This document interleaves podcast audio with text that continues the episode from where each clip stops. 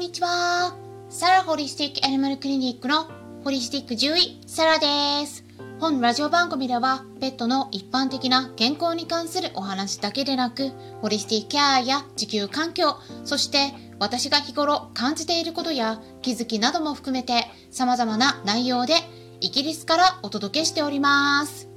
さて、皆さん、いかがお過ごしでしょうか？まずですね、最初にお知らせをしていきますね。本日の夜10時10分からクラブハウスのペットのホリスティックケアクラブにてワンちゃん猫ちゃんはヴィーガンになれるっていうお話をしていきます。はい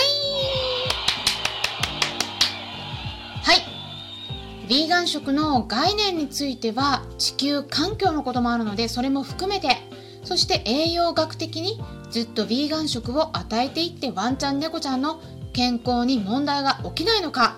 実際に与えてどうなったかっていう事例も含めてお話ししていきますので興味のある方は是非お気軽にご参加ください。それからですね今週末の7月17日土曜日の夜8時からは医療部屋っていう名前の別のクラブになるんですけれども日本ペット栄養学会で、その理事でいらっしゃる徳本和義先生獣医さんにペットフードについてお伺いしていきます。はい、えー、どんな風にペットフードを選んでいったらいいのか添加物とか安全性などについてお話ししていただきますのでそちらも合わせて興味がありましたらぜひ聞いてってください。え私のアカウントをフォローしていただくか医療部屋のえー、医療部屋とかねあとペットのホリスティックケアクラブフォローしていただければ、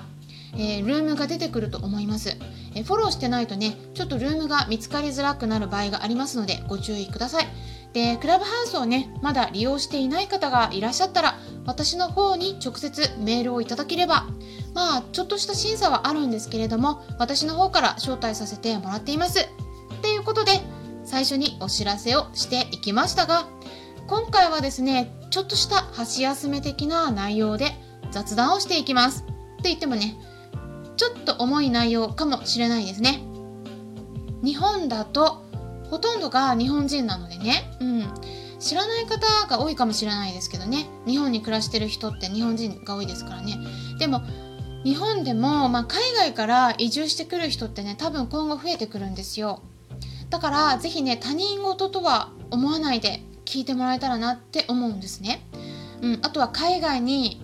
旅行とか何かで行く時ですね、うん、もう注意した方がいいことがあります。で、私のラジオ番組では時々、まあ、こんな感じでね、まあ、イギリス英語とかあとイギリスの事情について、まあ、欧米事情とかいろいろ含めてお話ししています。ということで今回もね、まあ、ちょっとした英語の解説もしていきますので興味のある方は是非最後まで聞いていってください。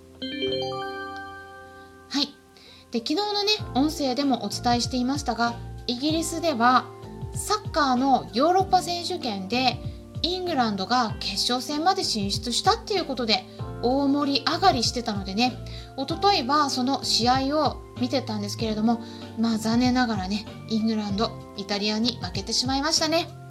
ワールドカップではイングランドは優勝したことはあるんですけれどもヨーロッパ選手権の方では優勝したことがないっていうことで今年こそはっていう意気込みでイングランドに期待がかかっていたんですけれども最後は PK 戦で敗れてしまいました、まあ、その後ですね PK 戦でミスをした黒人選手に対する人種差別的な発言がネット上で飛び交ったっていうことで今ですね人種差別の問題がやっぱりあるんだっていうことでね、うん、私すごく残念になりましたしねあのイギリスで問題になってますね。すでに、まあ、そうやってね、えーと、人種差別をする人たちをサッカーの試合の観戦をねできなくするように禁止するべきだという思いの、えー、方々が集まった署名活動っていうのが行われているのでね私もそこに署名しました、まあ、これはね黒人の人たちのためでもあると同時にそれだけじゃないんですね。自分自身のためでもあります。日本人としてあとアジア人のためにも署名するべきだなって思ったので署名したんですね。今からお話しする内容を聞いていただければきっとね皆さんにも分かっていただけると思います。概要欄にリンク先を載せておきますのでよろしかったらチェックしてみてください。英語になるんですけれども Google 翻訳していただくとね日本語でもある程度読めるかなと思います。そしてねこういうのを何、えー、て言うんでしょうかね。うん。もうねなんか一般的な英語の用語になってきてしまってるんですけれども hate crime っていうんですね。どういう意味か言いますと hate っていうのはスペルは H-A-T-E と書いてひどく嫌うとか憎むとか嫌悪感や憎しみっていう意味ですね。crime っていうのはスペルは C-R-I-M-E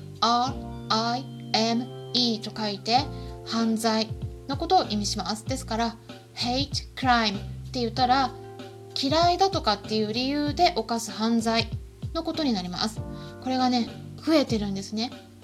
例えばですね実際に起きているのはその人が黒人だからという理由で道端で暴言を吐いたり。まあ最近の例で言うと新型コロナウイルスのことをアメリカの元大統領であるトランプさんが China virus と言って中国ウイルスだと言ったっていうことからね同じ発言を中国人に投げつける。っていった嫌がらせが起きてます。これ日本人でもね China virus って言われたりするんですね。私はね実際に言われたことないんですけどだからね日本人も他人事じゃないんですよ。アメリカ人とかイギリス人などの海外に住んでいる人たちからしたら日本人と中国人って見分けつかないんですね。だから私はねイギリスではよく中国人に間違えられます。なのでアジア人っていうだけでね暴行されるって言ったことが実際に起きているんですね。アジア人っていうのはね英語で何て言うでしょうかね。はい。これはね簡単だとは思うんですけれども Asian って言いますね。ですから hate crime から Asian hate って呼ばれたりもするんですね。アジア人が嫌いだっていう理由で攻撃されるっていうことです。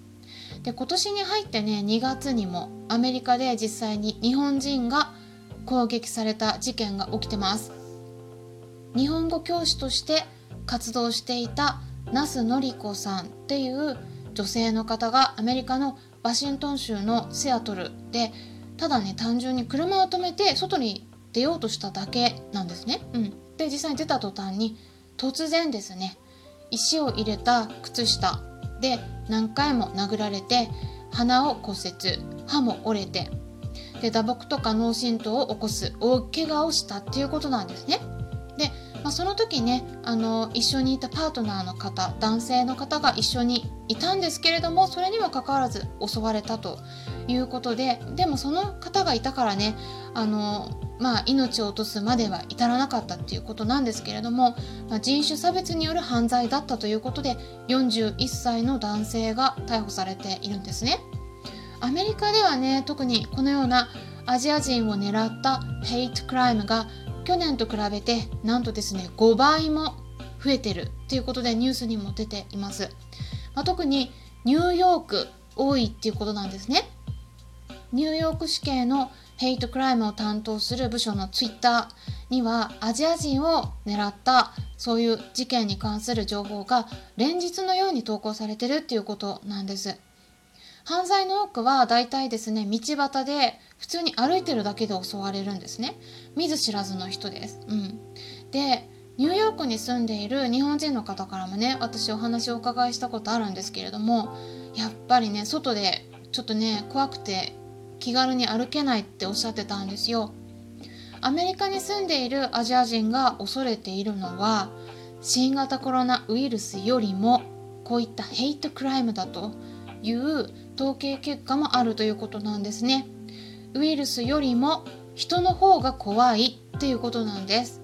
うん、私がね住んでいる地域は今のところそういった大きな問題ニュースとかないんですけれどもうん、イギリスでもね中国人が攻撃された事件が実際にあったりするので